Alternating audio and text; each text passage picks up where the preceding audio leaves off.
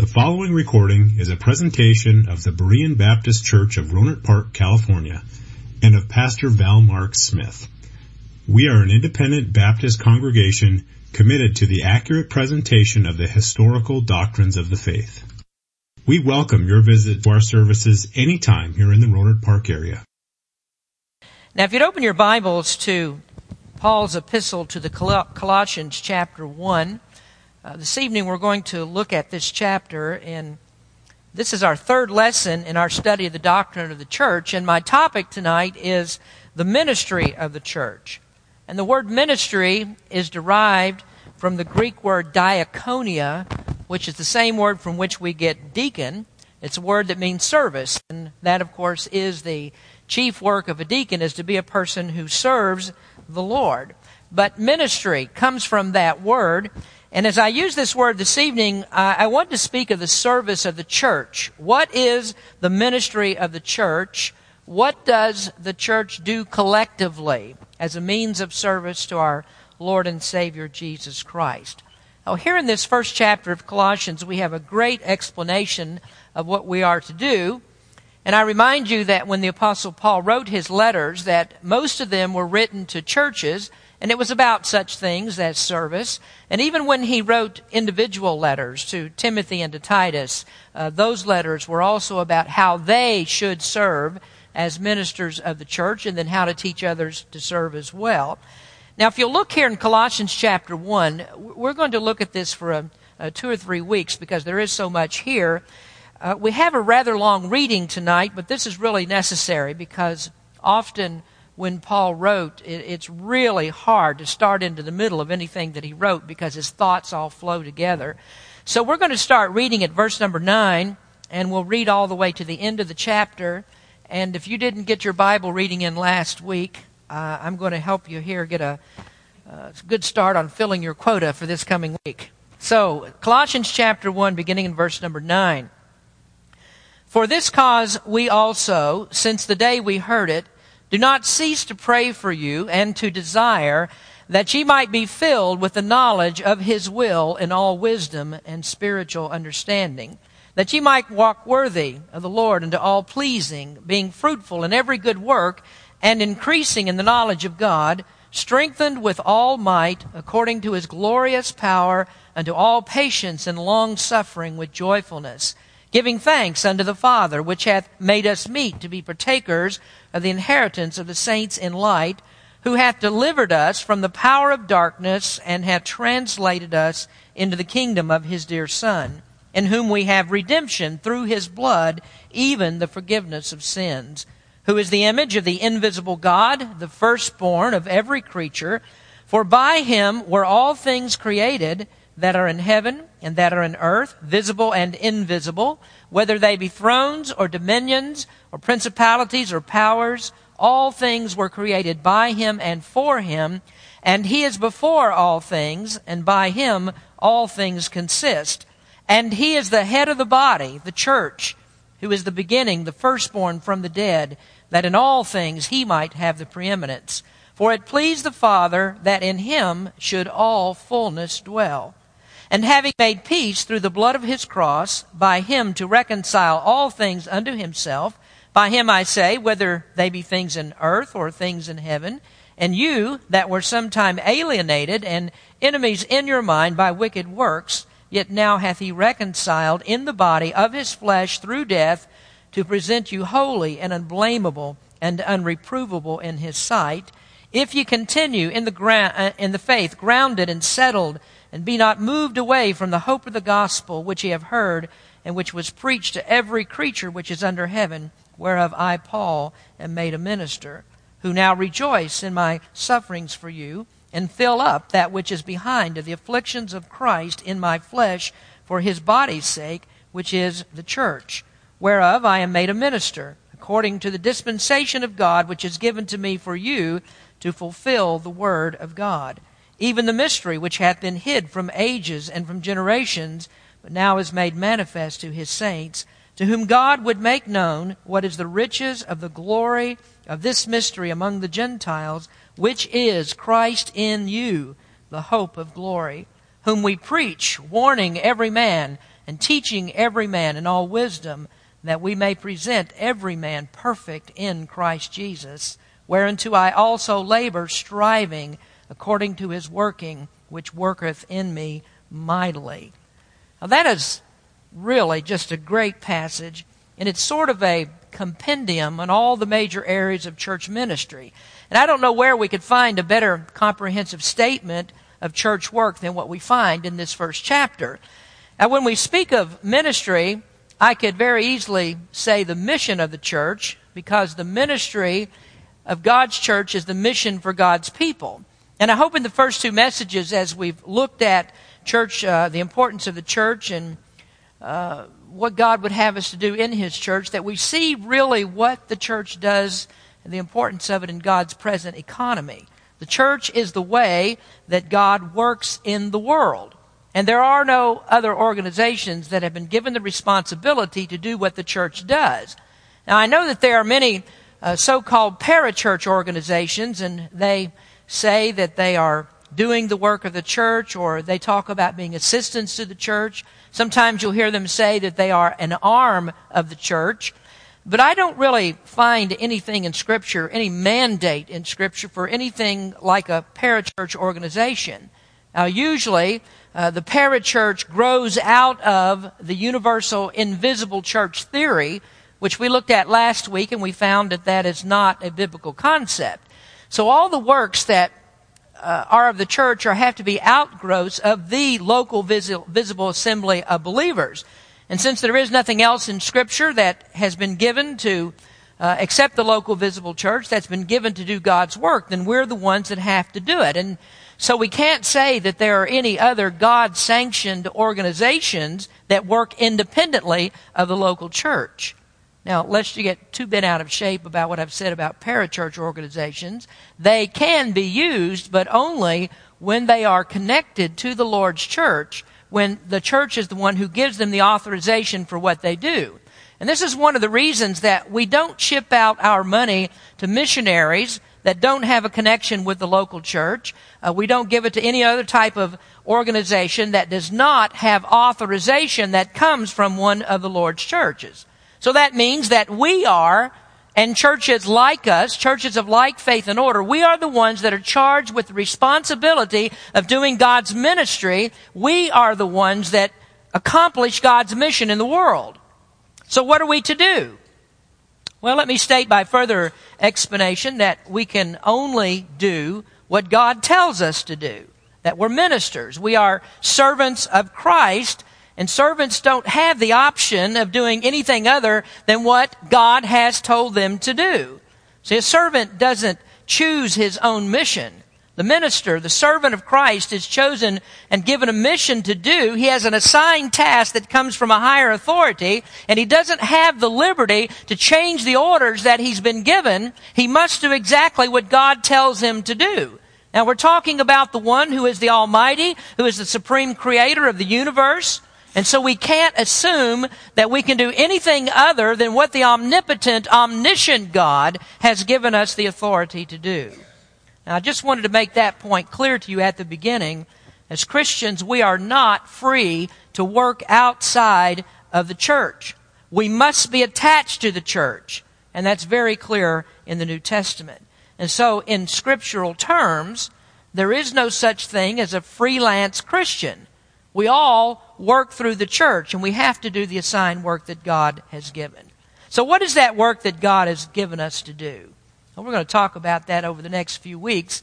But if I was to give you just thirty seconds here to think about this for just a moment, I think everybody here, I hope you know what I'm going to say first. That what is it that the church is to do? What is the primary, number one work of the Lord's church? And I'll just give you the answer. I think you already know it. The, the first thing that we are to do, above all other works, this is what we do, is we give glory to God. Now, since we're talking about the church of the Lord Jesus Christ, the chief ministry of the church then is the exaltation of Jesus Christ. This is the number one thing that we do. We exalt the Lord Jesus Christ. Now, that's first on the list. And in one sense, that's the only thing that's on the list, because all of the other works that we'll talk about, everything else that we do, flows up into that one supreme purpose, that everything that we do exalts Christ. Now, here in this first chapter of Colossians, we find unmistakable exaltation. When I think about exalting Christ, I think of great texts that we find in Scripture. Uh, if I look at Ephesians chapter one, and that great passage that Paul wrote there, where he begins with fourteen verses without taking a break. I mean, it almost seems like he can't take a breath as he just lifts up Christ in the work that he did in redemption. Or I might go to the eleventh chapter of Romans, and there reading about the electing grace of God and how he says that he's always going to have a remnant of believers. He'll always preserve a remnant. Paul breaks out into a doxology in verse number thirty-three, where he exalts Jesus Christ. But I don't think that we find a better expression of Christ's glory than what we find right here in Colossians chapter one. In verse fifteen, it says, who is the image, speaking of Christ, who is the image of the invisible God, the firstborn of every creature, for by him were all things created that are in heaven and that are in earth, visible and invisible, whether they be thrones or dominions or principalities or powers. Listen, all things were created by him and for him, and he is before all things, and by him all things consist. And he is the head of the body, the church, who is the beginning, the firstborn from the dead, that in all things he might have the preeminence. For it pleased the Father that in him should all fullness dwell.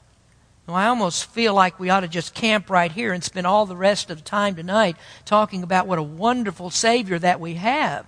He is such a great Savior that I don't see how anyone can justify diverting attention from him and pushing any other agenda than what we do for Christ.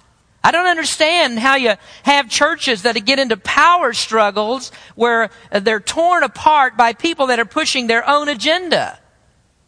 And we find preachers that push their own agenda. We find some that want to build a ministry for their name. They're building a ministry for what they do rather than exalting Christ.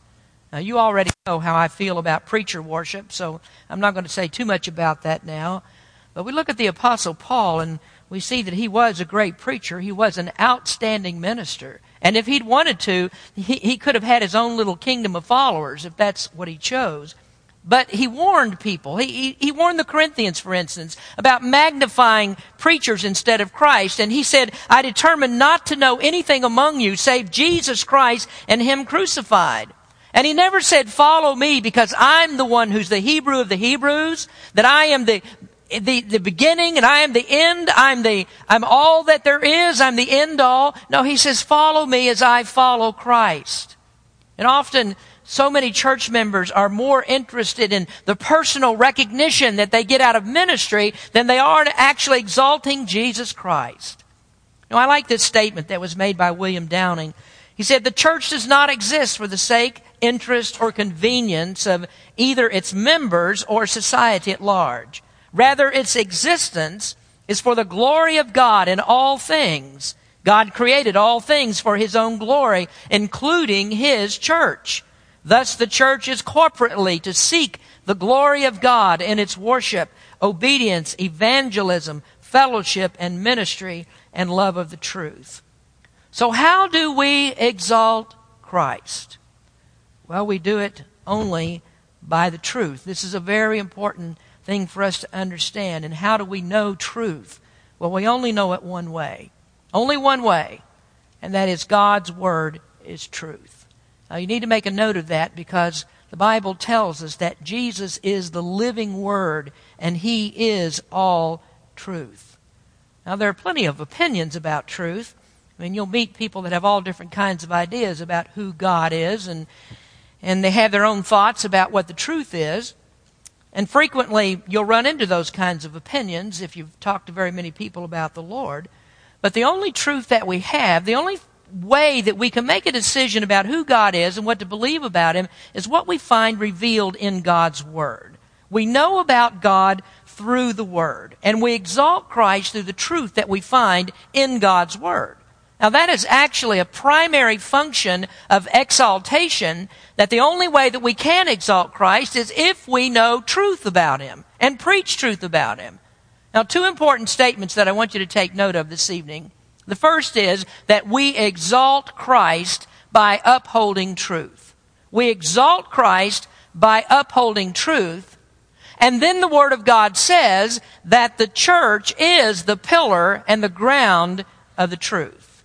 This is what Paul said in First Timothy three fifteen. He said the church is the pillar and the ground of the truth. So the church upholds truth. And I might add also that that is a peculiar function of the church. This is what we do. We uphold truth. Now, as I said in the beginning, God does His work in the world only through the church. And so we have the responsibility of being the ones that uphold that truth. And this is why you see so many parachurch organizations that have held on to truth for a little while, but because they're not connected to a New Testament church, many of them very quickly go off into apostasy, and they have all different kinds of untruths that they begin to preach. I was I was speaking to the Irvines just a few weeks ago about a television ministry and a, a preacher that once seemed to uphold the truth, but I know that he was a man that really didn't have a connection with the local church. He tried to work outside of the church, and the thing that happened to him, that without church authority, he went off into some very bad heretical doctrine. And there are many ministries that are like that. There are ministries of men that no longer hold to the truth because they stayed outside of the church. And the longer that you stay outside of the church, the further that you get away from truth. There is no pillar and ground of the truth but the church. Now notice what Paul says. Let me read to you from Ephesians. He says in Ephesians chapter two, "Now therefore ye are no more strangers and foreigners, but fellow citizens with the saints and of the household of God, and are built upon the foundation of the apostles and prophets, Jesus Christ himself being the chief cornerstone, in whom all the building fitly framed together groweth unto a holy temple in the Lord, in whom ye also are builded together for an habitation of God through the Spirit." Now there Paul tells us that the church has as its foundation the apostles and the prophets and Jesus Christ. It's attached to Jesus Christ, who is the tried and true cornerstone. The church is the foundation of the truth, and that's why it's called the pillar and ground of the truth. Well, what is the truth? It's the Word of God. Jesus said, "Sanctify them through thy truth. Thy word is truth." And so when God speaks, He speaks truth. And God has spoken to us through the prophets. He's spoken to us through the apostles. And most gloriously, He's spoken to us through the incarnation of His own Son, Jesus Christ. And so we find God's words in the Holy Scriptures, and we take our directions from the truths that are found in His Word. And when Jude, the Scripture says, "Behold, when I, or beloved rather, when I gave all diligence to write unto you the common salvation, it was needful for me to write unto you and exhort you that ye should earnestly contend for the faith which was once delivered unto the saints." Now we take careful note of that, because contrary to the belief of Roman Catholicism and some others, they believe, Roman Catholicism in particular, believes that the church gives authority to the Word of God. But the Word is what actually gives authority to the church. And so that means that the church doesn't have the authority to alter Scripture, that we can't change anything in Scripture, that we don't have the liberty to modify anything in the Bible. We don't have the authority to change anything, to substitute anything, or to neglect anything that is in the Word of God. Now, all of that has been done by those that believe that there is another authority besides the Word of God. Roman Catholicism has myriads of unauthorized changes. And so we would say that theirs is a ministry of alteration rather than a ministry of exaltation. And what they've done is they've stolen away the glory of Christ, and they've given it to their popes. They've taken, uh, they've, they've committed mass thievery by taking the glory that belongs to Jesus Christ alone, and they give it to their prelates and to their bishops and to their magisterium. They give it to saints and angels or anyone else that they think that they can Uh, thereby they can have control over the people. And so they have their papal bulls, they have their councils, they have their encyclicals, and those usurp the authority of the Word of God and the authority of Christ. That's where they get the mess of the Mass. That's where they get the Mariolatry. Mariolatry. It's where they get their indulgences, their confessional, their reprobate rosaries, and all of their other satanic sacrifices. You look at others, like the Mormons.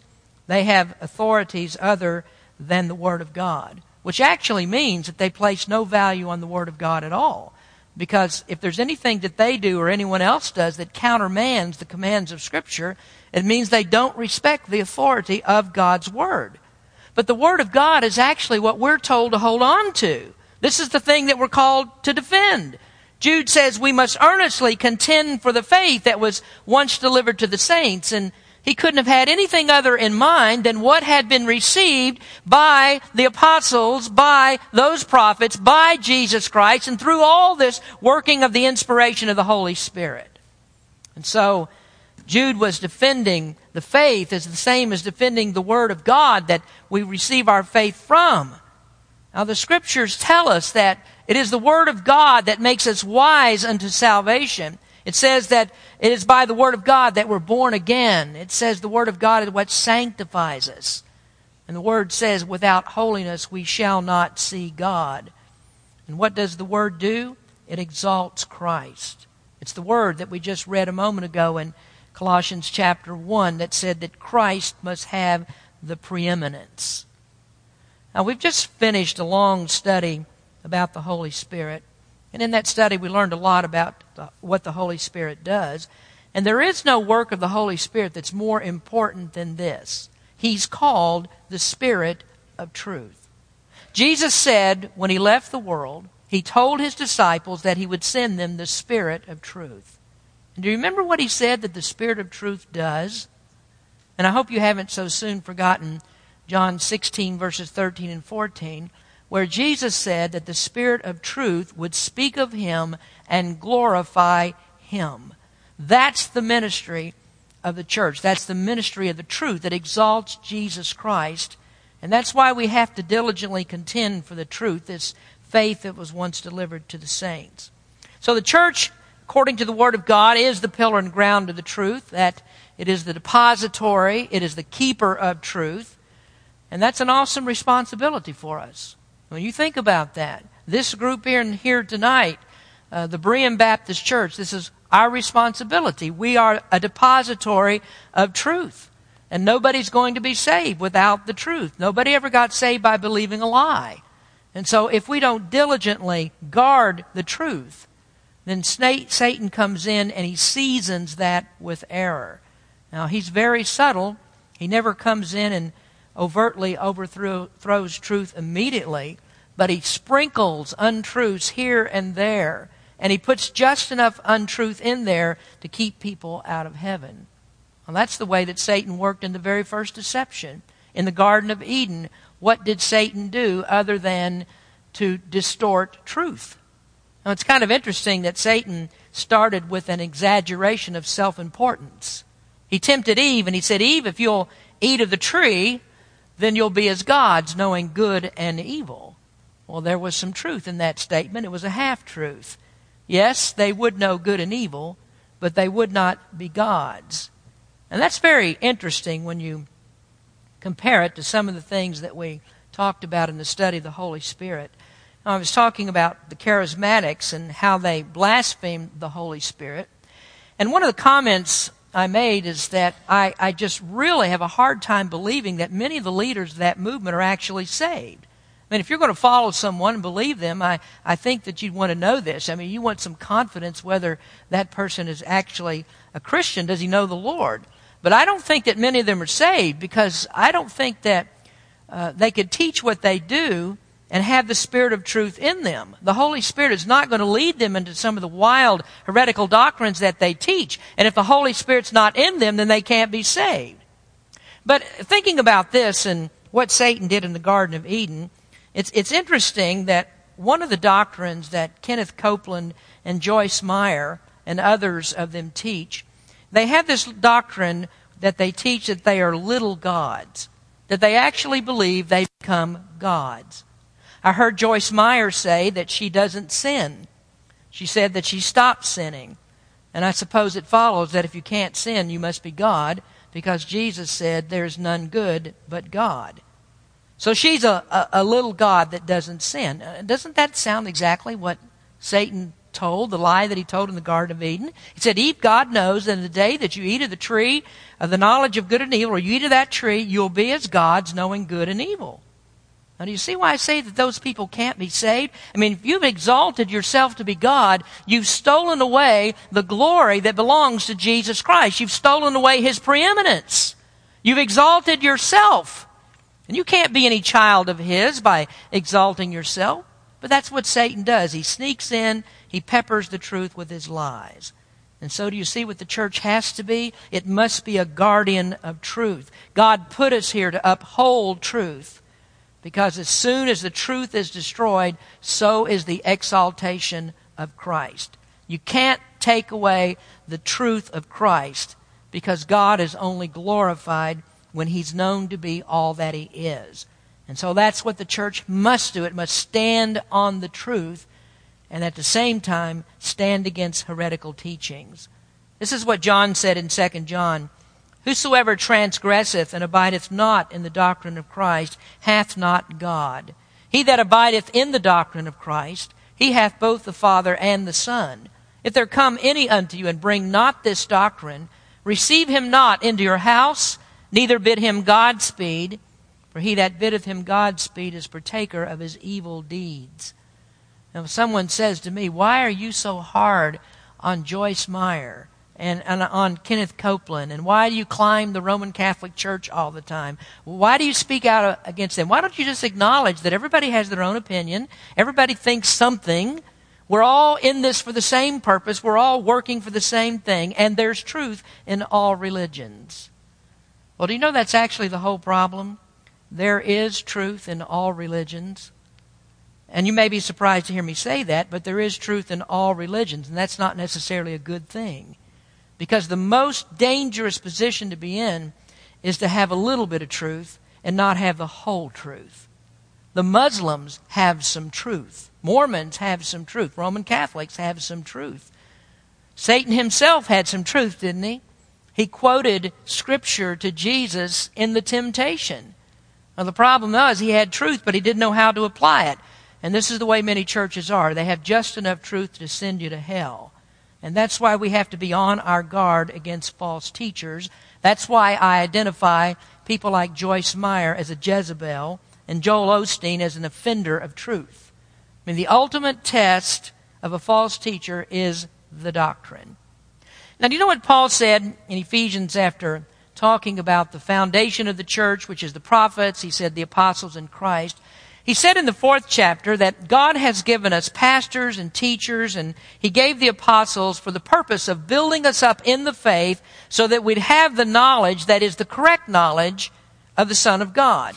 And then he said that we must come to the stature of the fullness of Christ, and he wrote that we henceforth be no more children, tossed to and fro and carried about with every wind of doctrine, by the sleight of men and cunning craftiness, whereby they lie in wait to deceive. That's what the church has to do. It has to be a pillar and ground of the truth. God has given the church to uphold truth, and that means not only the positive aspects of, of teaching the Word of God, but also the negative side of this in identifying false teachers and warning people about the things that they teach. Now, are there Christians that are actually led away by false doctrines? Well, of course there are. Otherwise, we wouldn't have so much warning in the Scripture to be on the lookout for it. Paul told the Ephesian elders that when he left, that there would be wolves that would come in and they wouldn't spare the flock. He said, they will draw disciples away after them. So there are false churches that do have some real believers. I mean, we've never maintained that all true believers are in Baptist churches and that's the only place you're going to find a real believer. No, there are some people that have been led astray. And when they're not in true churches, they cease that function that God has given us to be the upholders of the truth. And every degradation of truth is also a degradation of the exaltation of Christ. And so that's why I speak about false teachers. That's why we don't give them any slack. They don't exalt Christ. Now, I started to say a minute ago, and I got a little bit sidetracked on this, that Satan tempted Eve to take away from the glory of God by telling her that she could be God. Now, that doctrine of little gods, then, as I've just showed you, is something that comes right out of the Bible. It's in the Bible, all right. It's just the problem is that Satan's the one who taught it. But I also want to mention in that same vein that self-exaltation is part and parcel to that same doctrine. I mean, all this teaching that we have today of self-esteem and elevating self-worth is just another one of Satan's ways to get you to take your eyes off of Jesus and to focus on something else. And what do most people like to focus on better than anything else but self? This is what we prefer to think about. And that's another way that the exaltation of Christ is destroyed. Because the more that you think about yourself, the less that you think about Christ and of others. And the Word of God tells us that Christ came to be the servant of all. It says he made himself of no reputation. While on the other hand, the self-esteem and the prosperity preachers don't do anything but try to build reputation. The Word of God says that he divested himself of his wealth when he stepped down from glory, while they're teaching people to scratch and claw and focus all attention they have on getting wealth. I listened to a guy the other day, and his whole message was this: don't let anybody tell you that it's not in your power to become wealthy. And his message was teaching the congregation to be systematic about it, to go about it like this, that do the best that you can to earn your first hundred dollars and then celebrate that. And then start off on the second hundred dollars and then work your way up to a thousand. And when you get to a thousand, celebrate that. And when you've got to a thousand, work on ten thousand. And then when you got to ten thousand, work on a hundred thousand. And the reason is because God wants you to be wealthy and he wants you to be methodical about it. Now, they have, they're great, they have a great grasp of Scripture because they say, now don't expect for God to give it to you all at once. Be systematic about it. And then you'll finally get to the place where God wants you to be. You just have to perform all the steps that you're supposed to do. So in other words, he's leading them directly away from Christ. I mean, here's a man who's supposed to be a Christian minister. He had a huge following in a big, big church. But those people would never end up like Christ listening to that garbage. Now, if God blesses you with wealth, then praise him for that. I mean, that's a wonderful thing because the reason he gives you wealth is for what? To give more to him and to his work. That's the whole purpose of it. I mean, he gives you more, you can give more to him. Now, that's a great thing. But if you start out with this idea that your goal is to get wealthy because you think that kingdom kids ought to drive Cadillacs, then you've got the wrong idea. You don't have the humility of Christ. You see, in order to exalt Christ, you have to take him for all that he is.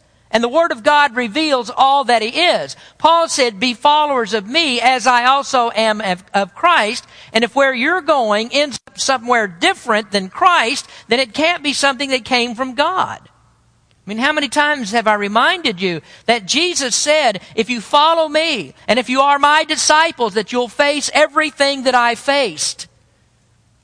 And I didn't find any golden chariots in the life of Christ.